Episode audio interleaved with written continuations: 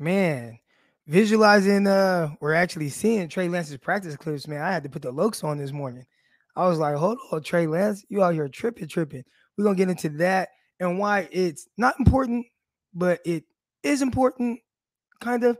I'll explain that. I have a guest on to kind of go through his emotions as far as seeing that, his thoughts on that. Peter King, his comments on Trey Lance, Trey Lance's future uh, with the 49ers, and some interesting thoughts about the dynamic between Trey Lance and Jimmy Garoppolo as it pertains to how deep the 49ers can go with the second year quarterback. We're going to get into all that and more right here on San Francisco 49ers Morning Show. Let's go. Intercepted. It is picked off by Aaron Crocker. Over midfield, he'll run it all the way into the end zone. Touchdown. Crosstalk TV podcast. Peace.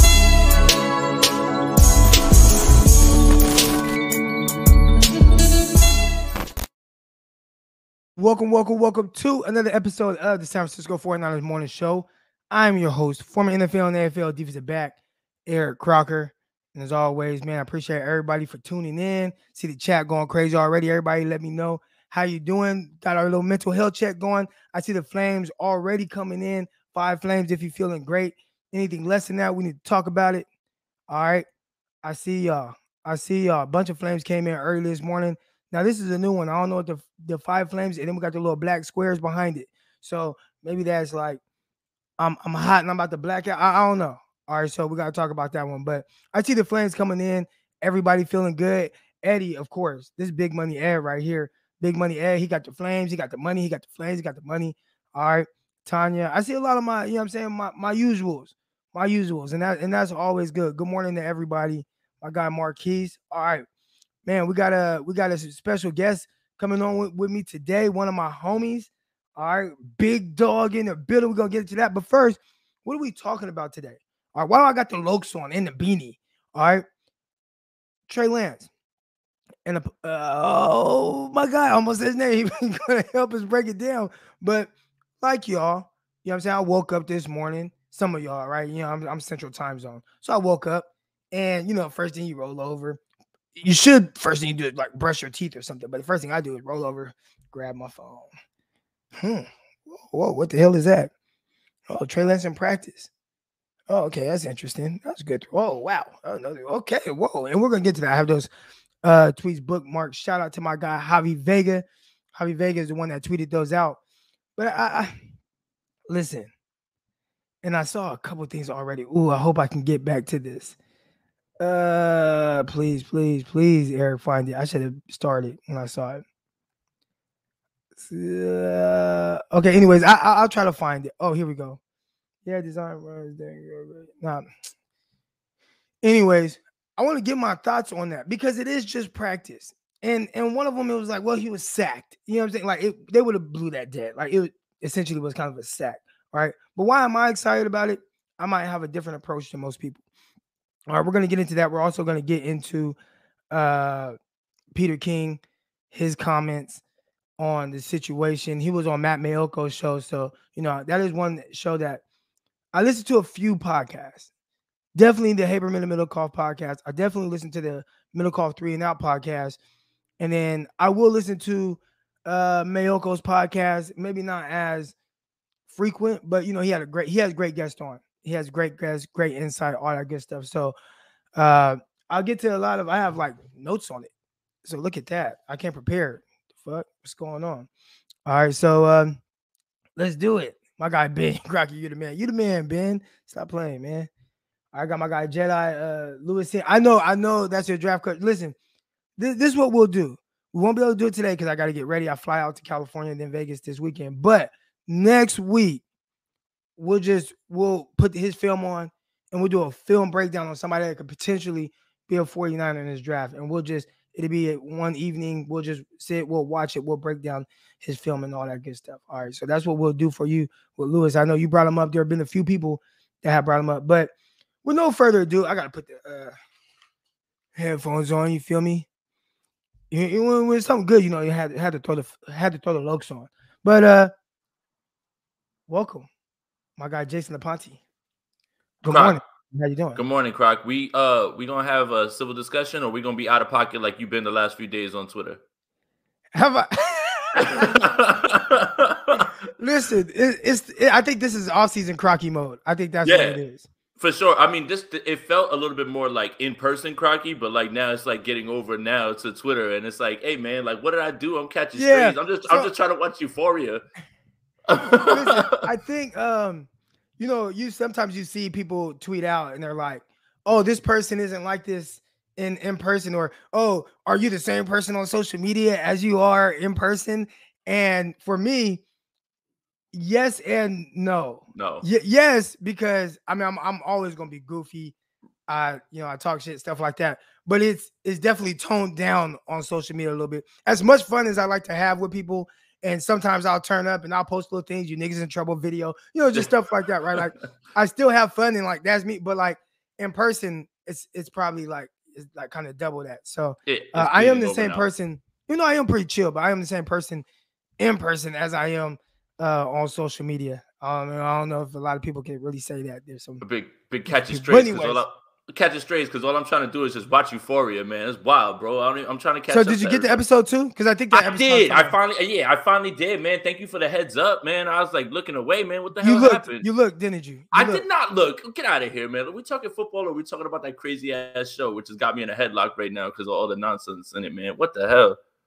Hey, so so what Jason talking about, man? He started watching Euphoria. I just started watching the two over the weekend. Mhm. Uh, shout out to my guy Malik. My guy Malik Matthews, him and his wife we were we were watching. They already watched it all the way through, but I'm, I'm the one that had to catch up. Anyways, there's this scene in like episode 2 Mhm. where one of the, one of the main characters he has this weird thing dynamic with his dad. I don't want to give too much away. yeah, don't But give it away. there's Yeah. a scene. Yeah, there's a scene where he's he's like in the locker room. He plays football, and he just got all his teammates just running around with wee wees. You know what I'm saying? they got the they got the little dinglings uh flapping around and all that. And he talked about how he just tried to look straight, and sometimes he accidentally looks. And oh don't know, it's funny. But anyways, there's penises everywhere. It's not like you you can like you can't miss it. All right, you have so to completely Jason- look away. You got to look away from the screen completely. Yeah, you gotta look away from the screen because there's dicks everywhere. All right, so Jason is uh so he's he puts out that he's watching, he's like, he's he's kind of really kind of blown away. And I'm like, you looked at the dicks, didn't you? And he's like, yo, I can't. Yo, bro, I looked at my phone and I was like, "Hey, bro," I'm like, "What's he doing, man? Like, why are you saying that?" so right, I, no, I don't yeah. know what Peacemaker is. Do you know what Peacemaker is? Yeah, I do. Peacemaker is actually really dope, but that's uh, that's a comic book show. Um, it's from the new Suicide Squad movie. It's John Cena's character got his own show now, HBO Max. It's it's wild, violent though, like and, and really funny. So yeah, Peace, is good, but Euphoria is different, man. That show wild, and I'm only two episodes in. Yeah. So uh John Cena, I just watched uh what was I on the flight watching on the they have on Southwest, they got the you know, they got the free movies and they have Fast and the Furious. John Cena's in it. Yeah, And he's the villain. I've always thought that John Cena was like this six five guy like The Rock. But I'm like, why is everybody eye level with him? Like Vin Diesel, do they just make him smaller? So then I Google his height and I'm like, damn, he's only six one. Like I'm six, you know. But you know, Yeah. when you think of wrestlers, you think of like The Rock, six five, like they be hella big. But Yeah. uh, that was one thing interesting. But anyways, we came on here to talk Trey Lance. All right, and and what we saw from the practice clips that really kind of had everybody on social media, you know, excited about some things. And I'm gonna talk about why. All right. So first, let me go to my bookmarks. And here, here's the thing. Practice is practice. But one thing that I know I've said a lot about Trey Lance and a lot of other people as well. And shout out to my guy Javi. These these uh clips will be coming straight from Javi's Twitter account. All right. Set Uh, the internet on fire last night. Yeah, he said that Snowfall coming out. Yes, can't wait for Snowfall. That's that's literally my favorite show. All right. But um, shout out to Javi. He said set set 49ers Twitter on fire. And it was just I'm I'm looking at this clip, and yes, it's practice, right? How, how much can you take from practice? But my thing with Trey Lance has always been at times I see someone that just has not thrown a lot of practice uh, uh passes. And the more comfortable he gets just throwing the football in games, live reps, practice, whatever, the more comfortable he gets throwing the football, the more you're going to see that like elite talent start to come through. Because that's what he is. He he has elite talent. That's why you trade up to number three to get him elite talent. All right. Th- this is not uh uh you know, you want him to be able to, if need be, go toe to toe with anybody. Right. That's what you strive to get. So I know a lot of people are like, uh Patrick Mahomes, he'll never be that. He'll never be this. First of all, you didn't know Patrick Mahomes was Patrick would be Patrick Mahomes before he turned into Patrick Mahomes, right? Or Josh Allen. You know what I'm saying? So you never know, but you strive to kind of get that upside. And that's why you take guys in the top 10. The top 10 typically is for really special, talented guys. It's very rare you take kind of the safer guy in the top 10. All right. And I see uh I see I got a super chat. I'm, gonna hold off on that. All right, but it's very rare. It's very rare that you take a guy that doesn't have immense elite upside in the top 10. That's what you're striving to get. And when you watch Trey Lance, you see the uh, upside, you see the ability, you see the talent. But I think for him, it's how comfortable can he get throwing football because he's had so many just limited reps, just very limited reps. I, I was listening to the Peter King, uh, you know, on Maiocco's podcast, and Peter King talked about how, like, dude, he's only started 18 games since high school. 18, well, actually 19, excuse me. He started 19 games since high school. All right. Like that, you, you're not throwing a whole lot of passes in 19. So the more comfortable he gets as a passer, somebody that's still growing, you should start to see some him do some special things or things that typically other guys might not really be doing. So here's the here's the I don't know. I'm trying to think of what clip I should go to first. All right, I'll go to this clip first. So let me share my screen. If y'all haven't seen these again, these are all from uh Javi Javier Vega. Uh these are all from his Twitter account. So this one, you know, again, I, am just looking at I saw somebody who was like, oh, he's sacked. And I'm like, you know what? I'm just looking at like what's he doing? Okay, on the move to his right. That that's a good throw, good pass breakup by uh by Fred Warner. But okay, on the move, making a throw. All right, whatever. This one, I'd say it's a little high and behind, but I don't know if maybe he saw that dude standing there. Who is this? Is this a coach? Maybe he was keeping it way. I don't know. Terrific catch. Who the hell is number 83? Uh, that's a, it's uh it's the guy who's at, I think he was the one that was posting them on IG that that's actually got them out there. I just don't know old boy's name. Oh, okay. Now here's the one. All right, now this is this is probably a sack, but just to see him get comfortable throwing the ball. Okay, I'm moving left. I mean, Damn. What's special? Over the defender. Who's that? Jimmy Ward. Look at that. Jimmy Ward's right there. And maybe this was them saying, you know, like we want him to throw these type of passes more. Like just challenge yourself. Ugh. And he flung that hole in there. He really did. Uh, but for me, it's it's not even so much. Yeah, yeah, that's that's cool. Whatever. It's practice, probably a sack. But my thing is just him getting more and more comfortable as a passer, first and foremost. Like that's the big thing. When we talk about the development with Trey Lance, half of it's to be what does he know what he's seeing from the defense? Well, I shouldn't say half of it.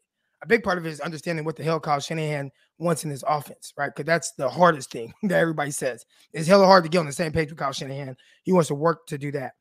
But the other big part is one, seeing seeing what knowing what he's getting from the defense I, that's going to take some time. But to me, one of the more important things is just his him getting comfortable throwing the ball, which sounds crazy for a quarterback, but he has very limited reps. So, you know, you hear a lot about, uh, oh man, you know, why don't you hear, why don't you hear about him like like you heard about Mahomes? You don't hear about this, but they're not excited, this and that.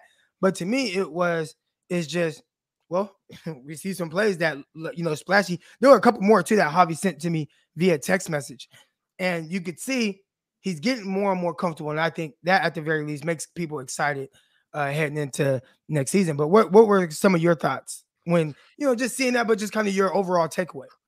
Right. So when you see those clips, right, set against me being in camp, and me calling you almost every day and saying, "Yo, this kid's making plays. I can't believe what I'm seeing." Right? We talked almost every single day that I was right. out there in camp. That's a stark difference from camp. So a lot of people were saying, or, or someone asked me, "Well, was he doing that at camp?" He wasn't doing that at camp, and I was still impressed at camp. That's development right there, and that is that is someone who's getting more comfortable. And right, look, you're right. Maybe it's a behind throw, but those throws are not in someone else's arsenal. He who will not be named anymore because he's not going to be the quarterback anymore for this team. I'm done talking about this man. Um, I'm I'm sorry, but our guy Mike Mark he said Right. it for you. yeah, So there you go. that. That's. Yeah, that's what I'm saying. Like that's not in the arsenal. That's not in the bag. It's not right. But at the same time, I hope that that helps the people who say with their whole chest, "Well, Trey's not developing in practice." I had no idea you were privy to practice, bro, because the media is not. So where are you getting this from? Where are all of you guys getting this from? That you know that Trey's not developing. Well, he's not doing the right things in practice. Oh, bet you get to go to 49ers practice. That's fire. Matt Maiocco can't. That's wild. That you get to do stuff that nobody else knows. You know what I'm saying? Like, like it's wild Yeah. to me that people say things with their whole chest, talking about he's not developing, he's not ready. How do you know? How do you know? And and look, and these in these clips are not in any way like telling of okay, the kid's ready. Like the kid's got to get ready anyway because he's going to be starting next year unless some crazy stuff. On. happens. So real quick, I, I got a question for you. And yeah, I agree with that part about the clips. It, it doesn't say anything aside from what we really already know. He has immense Right. talent, right? We know that. Uh, what is your interpretation of ready? Because I, I've had this discussion on here. Mhm. I've talked about it, and you hear that a lot, right? You hear from Joe Montana, and I don't want to discredit anything who Joe Montana is or what he's saying, or kind of you know the whole thing with him and Steve Young, whatever the case is. But oh, he's not ready. And then you hear Ryan Clark, oh, he's not ready. And then you hear fans, oh, he's not ready. So, in your opinion, what does not ready mean to you? See, that's the thing, Croc. I don't know what that means, but I don't throw that around that not ready thing, right? Like I don't throw that around because I don't know. And the only way he's going to get ready is if he plays. The only way that he's going to get better is if he plays. Everybody should have the same mindset when Trey starts next year. Is you need to go with the bumps and bruises and you need to go with the ebbs and flows and understand that it's not going to be a, a smooth ride the entire time. There are going to be times where you can say, okay, yeah, the kid's a little bit raw, but get him going, right? Like, so that's the thing is I don't try to peg people as ready and not ready, especially when I can't quantify what that means. Because there's guys that you know you think have sat or have played, and you're like, oh, they're ready to go, or they had a really good year and they're getting into their second year, so they should be better. It's weird. It's it's it's it's people try to correlate everything that happens in one situation to the other, and I feel like it's not apples to apples. In my opinion, people are like, well, look, Mahomes sat right behind Alex Smith, and then look what he did. I don't think this is apples to apples with that, right? Like, and you shouldn't be putting him on Mahomes' time like that because you're setting yourself up for disappointment. Everybody's journey is going to be different. Everybody's progression is going to be different. So that's why I don't get into this whole like, who's ready, he's ready, he's not ready. I don't know if the kid's ready. I know that the kid needs to play though, so we can find out if he's gonna be ready. So that's the thing is like a lot of people need to temper their expectations and also understand that this man is going to be playing football for the extended period of time that he is this year that coming up for the first time in a long time. So like all of those things need to be considered when you're talking about this whole oh is he ready or is he not? A lot of quarterback experts that don't really understand what that means themselves. That's why I'm going to tell you I don't know what that means, but he has to play. Croc, that's it. He has to play at Yeah. this point. Just get it get it rolling, man. And I'm not going to sit here and act like I know, oh, the kid's ready just from a few clips or just from some little gut feeling I have. Like it's hard to evaluate what ready means because there's guys who have been thrown into the fire who seemed ready, didn't happen. There were guys who were thrown into the fire that didn't want to be, like Justin Herbert. And look, and he's ready right away. So it's weird. Like it- it's hard to quantify because everybody's different. Right. So the way I kind of interpret, like, you know, ready and what that means, I think in the case of the 49ers, there's two things here. All right. One, I, I think what, what people are saying when, when they throw out not being ready, I, I think is is he ready to lead a team to a championship? Because that's the expectations of the 49ers right now. So I think from that sense, no, he's not ready for that. But I don't think that it's something that you could just skip over right? I, I don't think you could just say, oh, well, he's not ready to lead the 49ers to a championship. So you need to find somebody who can. When you spent three first round picks, use three first round picks on him, right? Because then I think that's what Deebo Samuel might be saying, or Joe Montana, right? Like he's not ready right now, today, uh, February 17th. We're not we're not confident in saying he's ready to lead us to a championship. Now, is he ready to start a game? And I think that's the part. Like, yes, yes, he's ready to start a game. Right? We watched him start against uh Tennessee, the Houston Texans. And I'm not saying it was a perfect game, but for someone who had a quote unquote up and down game for someone, that was the best game from any rookie, at least uh their second start of any rookie in the NFL, right? This past season. So he shows the ability to be able to start a game and improve throughout a game and get better and all that, uh, improve from start one to start two. I do believe he's ready to start. Is he ready to lead a team to a championship? I think that's the unknown. I think that's the part where you know you're like, well, we got to wait and see. You know, the more he plays, can do you think that's accurate? Absolutely, hundred percent. And I think that again, that's what I talked about with tempering expectations, right? Like if you're a 49ers fan and you you say, okay, this team made the NFC Championship with Jimmy Garoppolo, it's going to go to the moon when Trey Lance is there. I don't know if you should necessarily set your watch to that expectation right now. There are going to be bumps and bruises, but but the overall successful season, what's a successful season, right? That's another question that we get all the time, right? What a successful season is is damn the win loss total. Is Trey Lance moving in the right direction to be your guy for the extended time that he's going to be here? And I would gladly, and I know, look, there's going to be an unpopular opinion. You guys are going to kill me. I would gladly take a nine and eight season, but with Trey Lance ascending in the right direction and they miss the playoffs. If, if at the end of the year we can all look at each other and say, yeah, we got our guy, he's moving in the right direction, then I'm fine with that. Playoffs be damned. I know everybody wants to make the playoffs, that's fine, but a playoff berth with Trey not moving in the right direction isn't as necessarily successful as Trey moving in the right direction, even if you don't make the playoffs, in my opinion. All right. All right. Now here we go. We got some a uh, couple super chats here. Uh, one from our guy, um, Redon Williams. All right. So uh, he says uh, not 49ers related, but do you think the Bucs roll with Kyle Trask? But, no. but do you think the Bucs roll? Like you know roll with him to start. No, I think. uh Oh, okay, because because you put roll R O L E. Yeah. No, I mean, but yeah, the thing it's already come out that that look that the Bucs are or that Deshaun Watson's trying to say what's up to them and see what's up with them and the Vikings. And the same thing is Bruce Arians. Bruce Arians needs a guy who's going to really throw the ball down the field, and he's not there to rebuild. I feel like like he's just not there for that. They still have like a, a semi championship roster, without Tom Brady right now. So I, I don't think that's possible. I think that they're definitely going to be looking for a Russell Wilson, uh, uh, you know, a Deshaun Watson, you know, pending all his legal stuff. So I don't well, know. Hold on, you can't do that because now we're doing the same thing. Now, slightly different. But mm. I think with this, we're, we're doing the same thing that we're doing with Trey Lance, right? Where a mm. guy has been sitting. Now, I, I, think the biggest difference is was Kyle Trask drafted to come in and be the guy? Right. right? Like I, I, I don't know. I don't know the answer to that. And how encouraged have they been from what they've seen in practice? But do we skip over Kyle Trask just because this is a really good roster mm-hmm. and mm-hmm. where they've been with Tom Brady? Because I think 49ers fans and people pushing back against Trey Lance, that's the same argument that they're making. That's a good saying? point. So, that's a good point. So I think what he's saying is do, do you it's not 49ers related, but do you give Trask a chance? And I'd say, you know, we, we don't know because we're not as tied into the Bucs organization. But how do you get Trask ready with this roster? I think that's the more important question. And yeah. Kind of the same things that we're asking. Now, the difference with Kyle Trask, when you're not drafted as high, you don't have as much wiggle room. Right? You don't have as much room for error.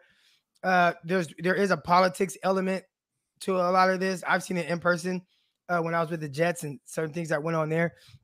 You it's it's different when you're not when you're not supposed to be the guy. So Trey Lance just off rip because of where he was drafted is going to get more opportunities than a Kyle Trask. But I think there's some situations are somewhat similar. A guy who you didn't really get to see. I, I would say the difference here is almost like the Packers with Aaron Rodgers and Jordan Love and that whole thing, right? Remember, Jordan Love's rookie year, he wasn't even the backup quarterback. He was an inactive guy. I think that's what Kyle Trask is. Trey Lance was never inactive. So I think if there is any kind of, you know, I don't know, push on on Trask and maybe what they think of him. That might be it. I see somebody say about Kellen Mond, right? Minnesota Vikings. And they're like, we don't even want to, we don't even want to see him. Remember, the head coach was like, Yeah, nope. yeah, he's practice. like, he's like, have you ever thought about playing him? He's like, no. he just flat out Not no. Not at all. So, you know, slightly different uh, scenarios there. Got another super chat from my guy, Eddie, Big Money Eddie. And he says, uh, please tell me how Trey gets ready if he wasn't taking first team reps. And, and, and I think that's a that's that's a big part of it, right? When when you start talking about having a guy, you know, trying to develop and what some of these other guys have had throughout offseason, right? Some of these other rookies. You look at Trevor Lawrence, look at Zach Wilson, uh, even Mac Jones after you know half of training camp or preseason. They got all the first team reps. Right? These are guys that a lot of the things that the organization was doing was structured around these guys. Even Mac Jones, like you know, when you cut bait with Cam Newton, everything now is structured around you being the guy. Uh, you know, uh, Trey Lance never had that opportunity, right? Trey Lance never had the opportunity to have everything structured around him. You're gonna get all the first team reps. Uh, you're gonna get better. I listened to him on what was I listening to? I think it was Rich Eisen. Was Trey Lance on Rich yeah, Eisen? He was. And he talked about his biggest jump in, in improvement and like the when he got better was the weeks that he started, the weeks where he got all the first team reps and got to play in the game. Like those two weeks, he said felt like the biggest like improvements that he had throughout the year. Like not practice squad reps, not throwing these sidearm passes we just saw, which I mean, still it's sexy, but not throwing those passes. It's live in-game reps working to like, you know, I see where I need to get better. Now, the only thing he could do now heading into the offseason is really break down those two reps. Maybe break down some practice stuff, but sit down with Kyle Shanahan, go over and over and over with it. Like, this is what I want. This is what I want here. This is what I want here. Look how you missed this. Look how you missed that. Understanding things more and improving from there. But it's crazy to think like in two, had two weeks of starts and two weeks of starting rep practices, as opposed to the other rookies who got months of it. And even then, I think I wouldn't say that they're too far ahead of where he is in their development. Yeah, and you know, you have to remember too, Eddie, this is a good point, and and I'm with you. But this team was in the business of winning football games. And again, we may not have agreed like with the way things were handled, but the 49ers were minutes away from making the Super Bowl. So it's hard to, you know, again, you can't give Trey Lance the first team reps when you're installing your game plan, when you're trying to center everything around Jimmy Garoppolo, which is obviously something that is completely different than what you can do with Trey Lance and things like that. So it's it's it's just these videos for me are good because now one you get to see him in the middle of the season developing a little bit more and you see some of the throws that are in his bag.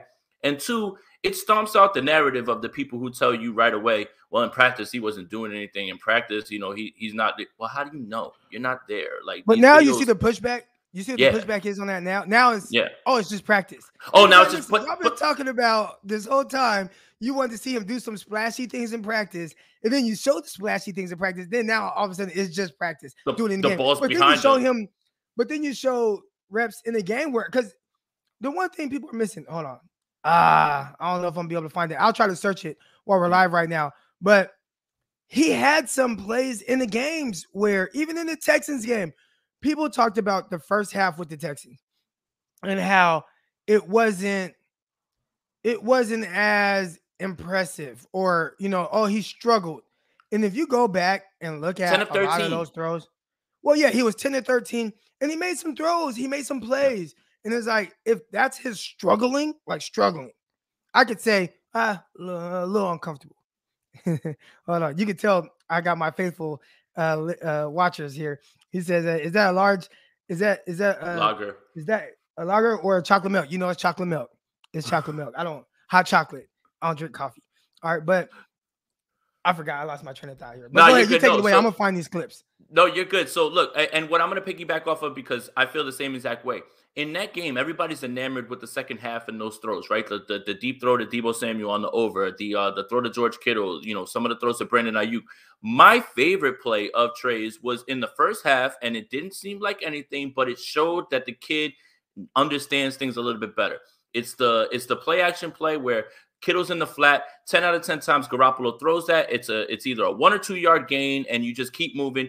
You know, Trey gets outside, he shakes his arm, and the guy jumps, and then he throws a dart to, to Sherfield at the at the first down marker. That's something that's not in the bag. And he did that in the first half. That was the throw I was impressed with. So when you talk about, well, he had an up and down first and second half, the first half had probably the most impressive throw that I've seen him make, aside from the that that keyhole throw that he had against Arizona to Brandon Aiyuk on the sideline. Right, though they were like, "Oh well, he throws wobbly passes." He literally threw a dart to the to the sideline.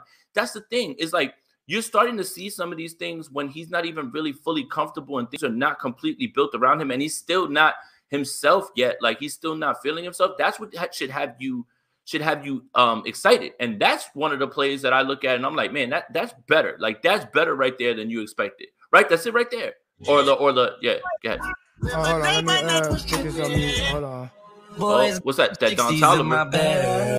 All right, so here's the thing. These first I don't know, however many plays, like the first minute, it's all from the first half. So, so to say he struggled right here again, maybe there are plays where he can he could he could make the throw that where it's designed to, to go, right? And he does, and that's something that Kyle Shanahan would like to see him improve on. But it is cool to see him still make play for a first down. All right, these are all the plays where he struggled. Right, he struggled. Backpedaling, swings it on the money sideline. Like, he's struggling right now. This is still first half. All right, here we go.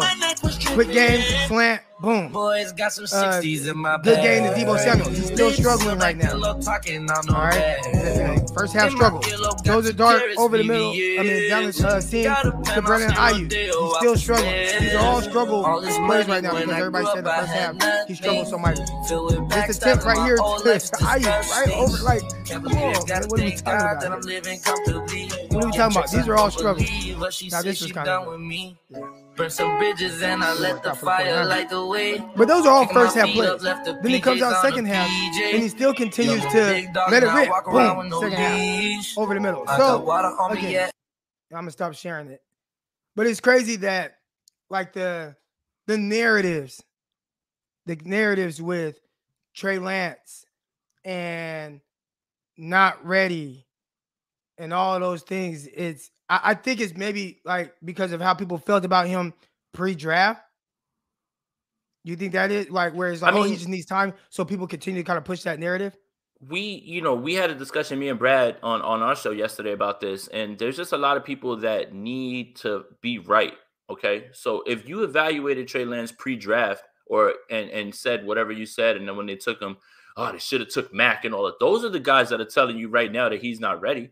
And they don't know if he's never ready because again, they haven't watched one minute of practice because nobody has again. So, like again, with a whole chest telling you he's not ready, he's not developing in practice, knowing damn well they haven't seen one practice rep or know what the hell they're talking about in terms of that. But it's again, it's the need to be right.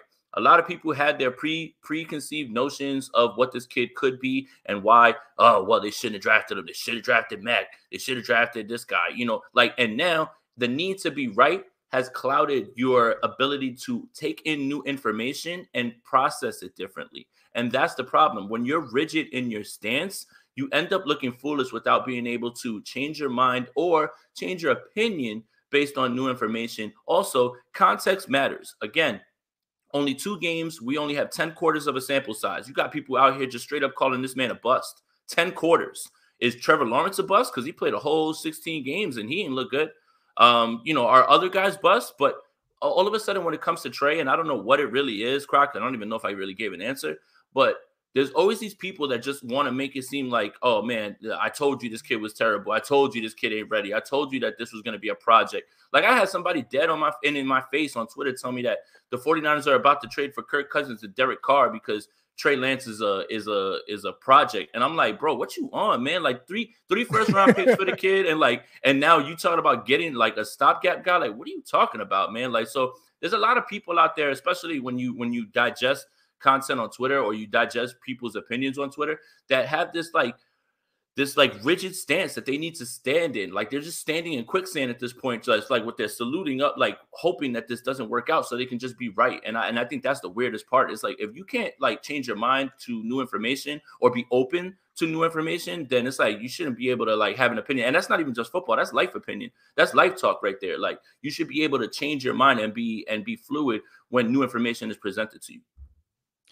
All right, so we got our guy Mark Lamar here, and he says Lance Love after Montana comments not a coincidence, and I, I think it's because I don't know. He's this only this almost reminds me of Jimmy Garoppolo, right? And I remember finding myself defending Jimmy Garoppolo a lot because even now I still kind of defend Jimmy Garoppolo, and, and I know what Jimmy is, but I do feel like the narratives that are pushed out against Jimmy Garoppolo, I don't think they are like one like all the way true. Right? People just think Jimmy Garoppolo is trash. Like that dude Oh, in Mobile, Jimmy- remember? Remember we were in the restaurant and he's like, "Oh, I think Sam Darnold's way better than Jimmy Garoppolo or whatever." And Croc was like, "Ho ho ho ho ho ho ho!" No no no. He's like, "You can't." Remember we were in the restaurant we was eating. Yeah. Oh boy, oh boy overheard us and he jumped in the conversation and, and yo, and Croc was like, "No no no no no." He's like, "You're not about to say that right now about Jimmy Garoppolo." Like Sam Darnold, he was like, "Nah." He was like, "No way." He was like, "We're not accepting that one." Here, here's the thing. I think some people look at more talented and better, right? Because if you look at Sam Darnold and just some of the things he's able to do, and you're hoping for that upside, you'd say he is more talented than Jimmy Garoppolo with plays he can make with his arm, his legs, things like that. But he's not a better quarterback than Jimmy Garoppolo, right? And that's not to say Jimmy Garoppolo is great, but I think we we know what Darnold is now, right? Like I, I was one of those that was like, hey man, uh, you know, Sam Darnold, I, I would love to see him with Kyle Shanahan. Like, not anymore. I don't want to see that shit. All right, like that that shit is sailed. Yeah, but see, Alright. but that's that's trying to figure out the unknown with him. Like what what and we all thought that, right? We're just like, yo, get him away from Gase, put him in with somebody, but now we know. Yeah, I mean, he got he got uh, uh officer coordinator Joe Brady fired. He did. All right, and, hey, and my bad. Is the music still playing in the background? No. No, I, I muted. I muted my my like laptop music, thinking that that would stop the music, but I forgot I got to mute the video. So my bad, y'all. Probably, pretty sure I'm gonna get a copyright infringement, but it's all good. But anyways, uh, I do want to get into some of Peter King's comments because our guy Mark, Mark he kind of touched on it about not a coincidence, you know, with things coming out after Joe Montana, uh, what he said, and I think Joe Montana. I don't want to say he was talking out of his ass. I do think he was talking to some teammates or players, and what not ready is. But again, I think some of these players, again, even if it's guys like Deebo Samuel, I don't think Deebo Samuel knows what player development at the quarterback position looks like in the NFL and kind of what that process is because he's somebody who has openly said he doesn't watch football. Joe Montana came out, said Joe Montana doesn't watch football. you know what I'm saying? Uh, but here's a couple of things that I took from the Peter King on Matt Maiocco's podcast. Says uh Lance has only started 19 games since high school. All right, so that kind of goes back to me talking about how he has limited throws and seeing some of the practice clips to me, it just like okay, he looks to be getting more comfortable throwing the ball, even more so than the flashiness and all that. He's getting comfortable. Awesome. Uh, Peter King also said 49ers are a Final Four team. And I think that's a that's what the not ready thing comes from. You know, Joe Montana might maybe didn't really say everything about it, but I think a lot of it is this is a Final Four team. Is this young guy ready to take them to that level? I'd say most people that are thinking logically would say no, maybe, but Peter King has some more uh, interesting things to say about that. Uh, said Kyle Shanahan feels like knows he has a good quarterback. Feels like Kyle could have done more uh, to get Trey Lance time. Now that's the big thing, right? Because a lot of us were talking about how you can't, like, Dan, you're not even, you're not getting him any reps. And he was like, you know, sometimes there might be 10 reps in the game, sometimes there might be zero. But he just thought Kyle Shanahan could have done a better job of incorporating him at some point in games, even if it was a little spotty. Trey Lance came out and talked about it too. And he was like, you know, it's hard. It was hard for him to say, all right, we're going to do this, but then we're going to come in and we're going to call these plays. It was hard to get him into the game plan when you're trying to get uh, Jimmy Garoppolo ready. So for whatever reason. Mhm. But uh here was the interesting thing that he said. Peter King, Peter King said uh he, he would he would be he would be surprised. All right, this is Peter King, based on what he's talking about, talking to his the people 49ers or whatever. He would be surprised if Lance in 2022 isn't as good as Garoppolo was in 2021. He also says that he thinks Jimmy Garoppolo is better than he'll get credit for in 2021. So Both both things can be true. that's him saying, like, I think he can be as good as what we saw from Jimmy Garoppolo in 2021. Right. And when you're talking right. about when you're talking about that as a baseline for Trey Lance, that's very exciting. It's very exciting when you really think about it. If that's the baseline, Jimmy Garoppolo's season last year, psh, come on, man. Right.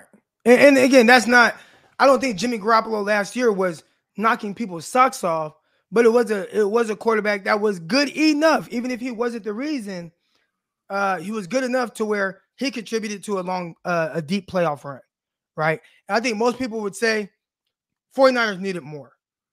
But also, even considering that, still we're in the NFC Championship game. So I think all things considered, if Trey Lance is able to play at that level where you are going to want more from him, I think that's a good kind of baseline for somebody that's not a finished product. Right? Yeah. Right? Would you agree? Absolutely. I mean, if you get 3,700 yards and whatever touchdown total, and and you know you're gonna add that rushing floor that Trey Lance is gonna have, and some, I mean, I I, I think that 49er fans would take that right to the bank in the first year, knowing full well that it's it's all the way up from there. Like it's not that's not the that's not the ceiling, right? Like that's not capped Right. out. I feel I feel like we know that Garoppolo was capped out, like where he's at right now, and that's not a bad quarterback. He's still he's still a starting quarterback. But Trey Lance has more to unlock from there. And if that's the baseline, Right. you need to get excited right now. Right. So uh a couple other things I took from there. Laura Britt, she's on the podcast with our guy Maiocco. And uh it's their podcast together. But Maiocco's kind of like because it used to just be 49ers talk with Matt Maiocco, but now it's like both Him of and them. Laura Britt, right? Yeah. So Laura Britt was saying Jimmy is a known factor. Trey Lance is an unknown factor. And she said some of the things that you know with Jimmy Garoppolo, he's gonna miss games. she included that into his known factor, and he's gonna miss throws a lot. and she talked about that, like he's gonna miss big throws. And I think those are things that we know, like which I would say you can't really push back on that. W- would you agree with that? No, you can't because it's true. I mean, he's been injured all for two, but two years, and and this was even when he was in New England. So I mean, like that is just an objective fact. All right. And then we got our guy Jay here with a contribution. He says the more the game slows down, the more he lets it loose and makes these throws consistently in games too. Uh, talented, hard to fu- hard, too hard of a worker and too high of an IQ to fail, especially with Kyle. And that was my thing with, and I'll get to our guy Ellis here with Steve Young's comments, but that was kind of my thing with Trey Lance pre-draft, right? And I, I've got to put it out there, all right, and I'll, I'll find the tweet, all right, because I like to. This is pre-draft, where I basically was saying that uh if I had to put my life savings on any of these quarterbacks uh being successful, it would be it would be Trey Lance. And and I I I I got, I got the tweet pulled up now. One second. So this is pre-draft, and then I'll kind of elaborate on these comments here, or on what I'm saying. All right, so pre-draft right here. I'm I'm responding to a question. Somebody asked me, say y'all tripping with the Justin Fields stuff. Somehow y'all convince yourselves he's a sure thing, and that couldn't be further from the truth. Just because Mac Jones isn't sexy pick doesn't make him the wrong pick. I'm just saying. I said nobody's a sure thing. And really, if I had to put my life savings on one player, it would be Lance. And that's over any quarterback in this class. All right. So that was how I felt. This is pre-draft. And my reasoning for that is, you know, I, have been in the locker room with guys. I, have been in, I've seen these guys that have immense talent. And a lot of times, uh, a big issue is guys that have a big time talent and then they just kind of rest on that or rely on that. And everything that was coming out about Trey Lance, as you kind of, as it says here with Jay, the person that is the, the hard worker, the IQ, how grounded he is. I, I've talked to people behind the scenes that have known him since North Dakota State days. And and they have nothing but high praise for the person that he is. So if he's that person and that hard worker and that relentless and everything, whatever issues he has coming into the NFL, he's going to work to overcome those things. And that was my thought process. Then you go on and you listen to Daniel Jeremiah and what he was saying about Trey Lance and how, like, man, this kid is wise beyond his ear. Like, he's has that thing. It, it might take a year, but he has that thing. He's going to figure it out because of who he is. You start hearing those things like, that's what I'm putting my money on. Because I need to know that's the hardest thing with, with, with football players, knowing what's in here and what's in here, right? And mm-hmm. how they're to prepare, how they're going to be once they get that money.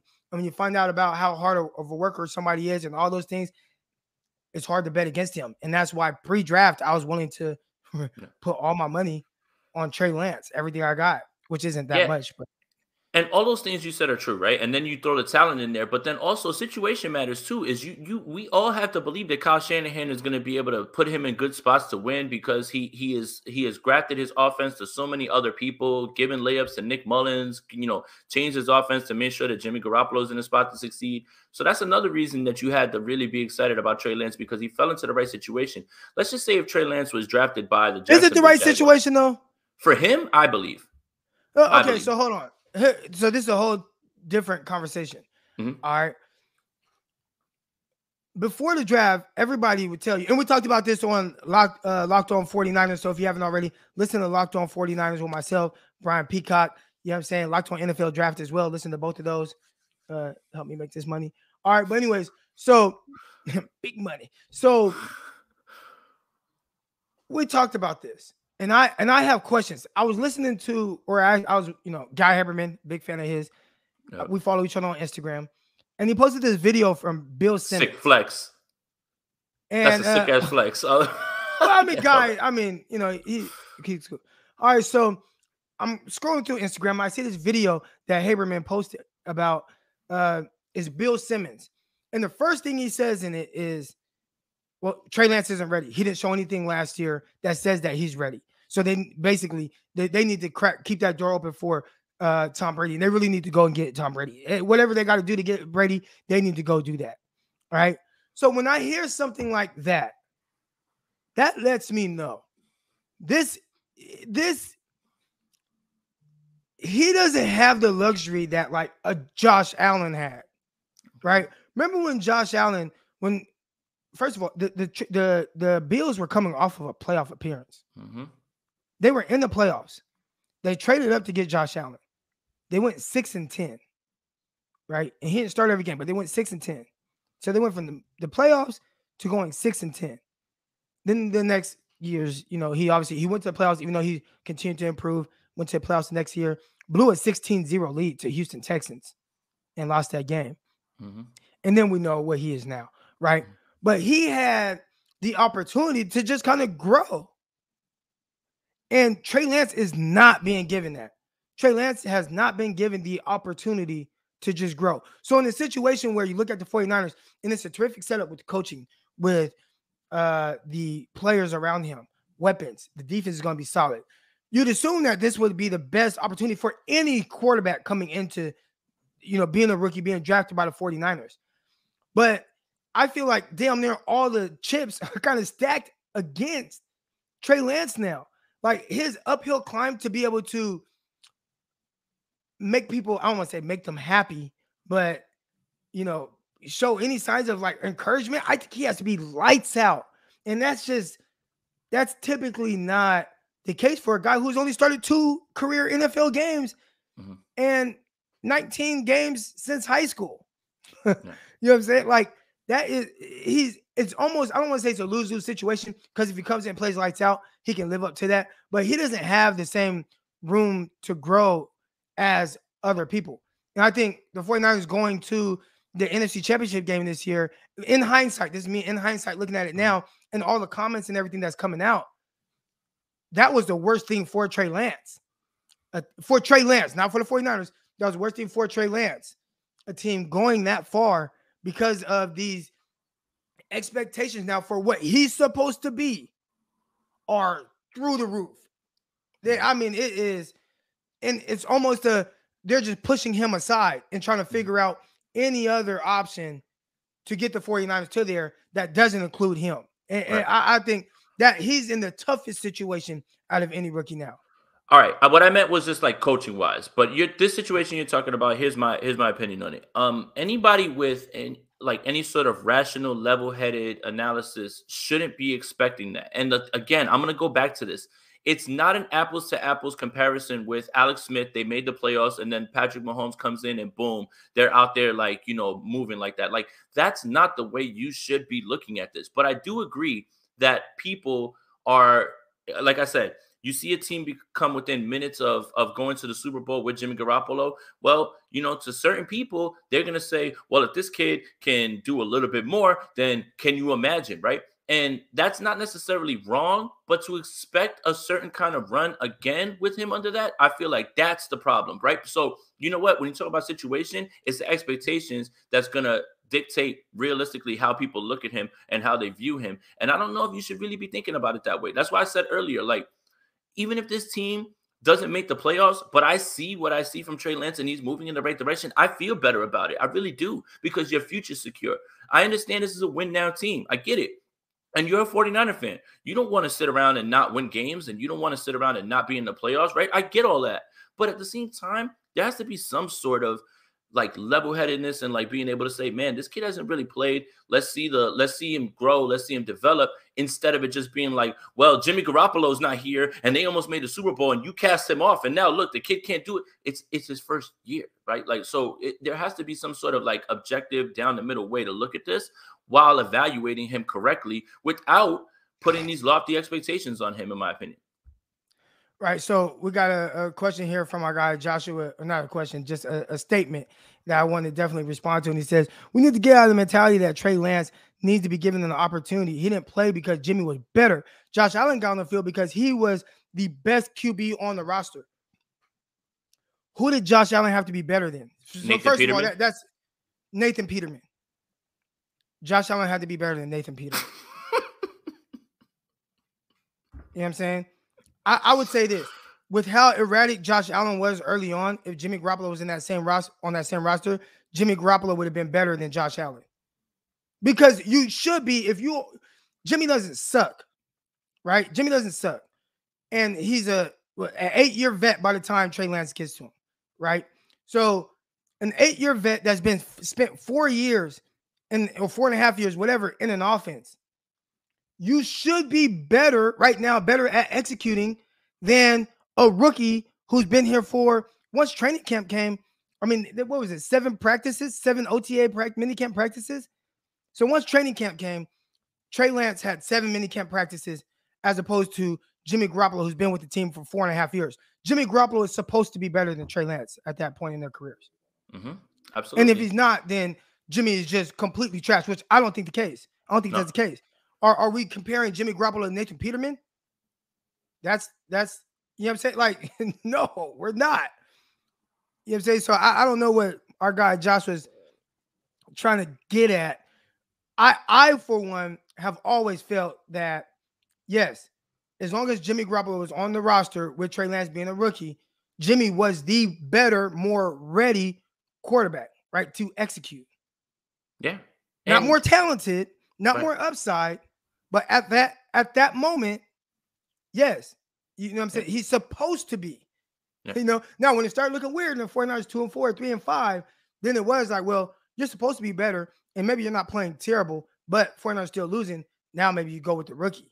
Now they yeah. stuck with it. They stuck with him. Great. And even after Houston Texans game, where I thought Trey Lance, I said that that was good. Like that was encouraging. Okay, he's making steps in the right direction. But if Jimmy Garoppolo can't play against the Rams, then Jimmy needs to play. Mm-hmm. So this is not like me saying, uh, oh, you know, Trey Lance by any means, like the situation is what it is.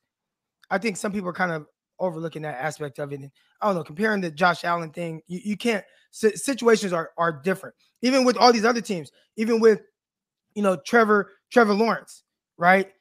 Trevor Lawrence, is he better than CJ Beathard? You know what I'm saying? Yes. Like, oh yeah, so he has to play. You know, you know what I'm saying? Zach Wilson. I don't know. Is he better than not. Mike White? you know what I'm saying? Like, you know, we'll, we'll, see. I mean, but you know, uh Andy Dalton.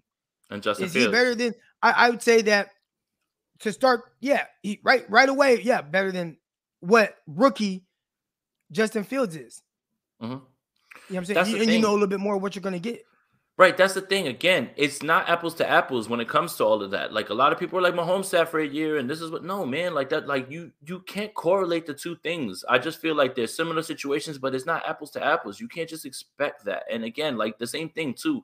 Well, Rodgers sat for three years. Yeah, that's Aaron Rodgers. I like and and and look, if Trey Lance is seventy percent of what Patrick Mahomes is, is Trey Lance is 65% of what Aaron Rodgers is, that's a huge win. That's a huge win. And I, and that's just me knowing how great they are and how hard it is to be that great. That's why it's not an apples to apples comparison at all. Like you just can't make that same like comparison. It's not core. It doesn't correlate in any way. So you have to put that in context and look at it like if he's even halfway or or whatever percentage of these guys because they're proven in the league it's a huge win for the 49ers based on coaching based on the roster based on where this team is ready to go so i mean I, it, it all needs to be viewed with uh, objectivity and context that's it all right all right here we go we got 400 people 450 people watching or however many in the uh Make sure you hit that like button, hit the subscribe button, all that good stuff. Support show, hit that like button right now. I do want to bring some people on. We got about 30 more minutes here. Shout out to my guy Jason Laponte.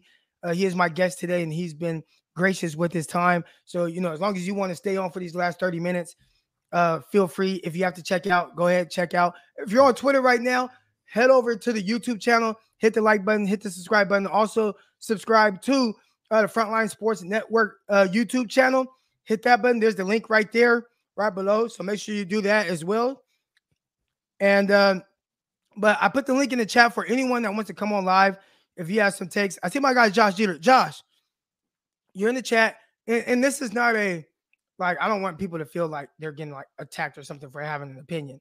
I would love to have a like just a regular conversation with Josh. So Josh, if you want to come on, I I see I, I, feel like Josh is having to like defend himself and almost like fight off the. Remember Jon Snow when like everybody was like running at Jon Snow, right. and he was like, you know, I'm saying I feel like yeah. that's Josh right now because he has a different opinion than other other people, but that's fine. Josh, come on live and uh talk about it. And sometimes being able to speak as opposed to typing, uh, you know, typing, you get to get your point across more. What exactly you mean? So feel free to come on, man feel free to come on or anybody else. I put the link in the chat. Here's the link in the chat again. But uh, appreciate everybody that's tuned in so far. Let's see. Croc, you and Grant today? Yes, I will be on with Grant in an hour and a half. So, uh, yep, hour and a half. I will be on live with our guy Grant Cohn. Uh, why would teams trade for Jimmy if they know 49ers need to start Lance in year two wouldn't they just wait for the 49ers to release Jimmy? No. no. Uh did I miss it? I missed the super chat. My no, bad. you got it. No, no, no. Somebody said I missed I missed their chat. Oh. Uh for this one though, I mean, here's the thing. Um if you start to look at compensation for many other quarterbacks, right? Sam Darnold went for what he went, um, and they had to pick up his fifth year option. You have to look at it like this too. I think that the market is going to dictate what goes on with Jimmy. And look at coaches that are on the brink of the hot seat or on the brink of being firing to reach out for Jimmy Garoppolo. And here's something that I'm going to throw out to you guys. If you're a coach and you know that your time is almost up and you got to win this year, do you think that that coach cares about developing a quarterback that he's not going to see develop if he doesn't win this year? right? Like take a Ron Rivera, right? Ron Rivera in Washington. They draft somebody, let's just say they draft like, let's just say Carson Strong. Let's just throw a name out there. They get Carson Strong later on. Carson Strong isn't going to quiet the fact that people are going to start talking about, well, they're not successful. Do we keep Ron Rivera? So how do you do that? Ron Rivera reaches out and he gets Jimmy Garoppolo, and Jimmy Garoppolo becomes the second best quarterback in the NFC East, the third best quarterback in the NFC East, and Maybe Washington wins some games and he's able to hold on to his job. So that's what I mean. It's like to say that people wouldn't trade for Jimmy Garoppolo. I think you need to look at coaches' situations, who's going to be on the hot seat, who potentially needs because it's a result. There's a result driven base, you know, business, right? Like you, you don't win games. Like Doug Pederson won a Super Bowl two years later, fired. That's how quickly things happen. So look at the teams that possibly need someone for one year to win to develop someone else and to keep their job. So there's plenty of teams that'll be like that, like like a Lovie Smith in Houston, right? I, I think we can all kind of agree that Lovie Smith is a good coach. He's taken a job that he's kind of set up to fail for a little bit, right? It feels like they're still holding that job for Josh McCown. So what does Lovie Smith do? He plays Davis Mills and what they win five games, and then they can him, and then he moves on and he's out, and they bring in somebody else. But if you have Jimmy Garoppolo, you have a chance to win games. Like you have a chance to win a few more games, right? Like so you have to look at coaches like that. You have to look at situations like that where you need to have wins this year. And Jimmy Garoppolo can still win games in this league as long as you have everything else around him, which a lot of quarterbacks right. need at the same time. Right. And I, I think that's the part. And I think that's why Washington makes sense. And that's why people came out and said you could justify or Washington could justify giving the 11th overall pick for Jimmy Garoppolo, which is sounds crazy, right? It sounds crazy. And I, I don't think they'll get that. But let's say hypothetically speaking, they do. Well, why would they get that? Well, again, like you said, you got Riverboat Ron. He's in his what third year with the uh, Washington Commanders, and they like, bro, I gotta win. And Jimmy is a more capable starter than Heinicke or even Fitzmagic, right? So that's why you are incentivized. Like that's why I need to trade for Jimmy Garoppolo, as opposed to letting him be released and then other people having shots at him. Now I'm not guaranteed to get him. So that's why if I'm a team, regardless of the Trey Lance, you know, you know you got to get rid of Jimmy Garoppolo. Like I might have to trade for him. And, you know, I don't think it's a first, but I could see like a second and a fifth or like a third and a fifth, whatever the case is. I got to trade for Jimmy because I, I got to make sure I I get him, and he will help you win games. He will help you win games. All right, here we go. I got a couple, a few people uh, coming on right here. Okay, we got Josh on. Let's go. Josh, man, appreciate you for coming on, bro. Yeah. Can you hear me? Yeah, we got you loud and clear. Okay. Yeah. Uh, uh, oh, real quick. So I wanted to give you, I wanted to give you the the the opportunity to kind of you know speak about whatever it is because sometimes you know how the, the chat can get right and everybody can start coming yeah, at you I, and, and you're a big dog so you maybe you can take it but you know it, sometimes it's easier to explain it live as opposed to just trying to type things out and then then respond to a hundred people. Yeah, I think uh, first of all, thanks for having me on. I'm a fan of both of y'all. Appreciate you know, that, bro. Thank you. a lot. So, um, I don't want people to think. I think when I say something like that, I think people kind of assume that I'm just like I don't like Trey Lance or something like that, and so they get defensive of their guy. But I, I actually like Trey Lance a lot. I think I'm just kind of a little different philosophically in how I think young quarterbacks can um, come in and thrive. I just think, and I think, um, you know. Hey, real quick, Josh, are you are you driving? No, no, no. I'm I'm just in the car. I just got home from the gym. Okay, I was gonna say, cause you like looking at the phone for a long time. Then you look at the road like you gotta be no, safe. No, just, no, no, I'm good. That's all. Says the guy who watches Netflix for four hours on the way like yeah. to Mobile. We ain't gonna talk about that. Uh, no, I just think. All right, but anyways, this is about Josh, not about me. But anyway, I don't. Um, part of the reason why I say what I say is because I think there's a lot of people that kind of. I know you mentioned it's not an apples to apples situation with Josh and Trey, but I think that a lot of people do that. They kind of assume like, you know, Josh was able to go in year one and you know he got better and better and all that, and Trey can do the same thing. We should just put him in year one. I don't think it's really ideal to put a young guy in year one if you don't have to. If you have a vet that can get the job done for a little bit, I think especially in a situation, I don't think Trey and Josh, his situation is the same. Like Josh Allen was, how many years did he play? was he a four year starter in college? In Wyoming. Uh, yeah, uh, one year junior college, three years at yeah.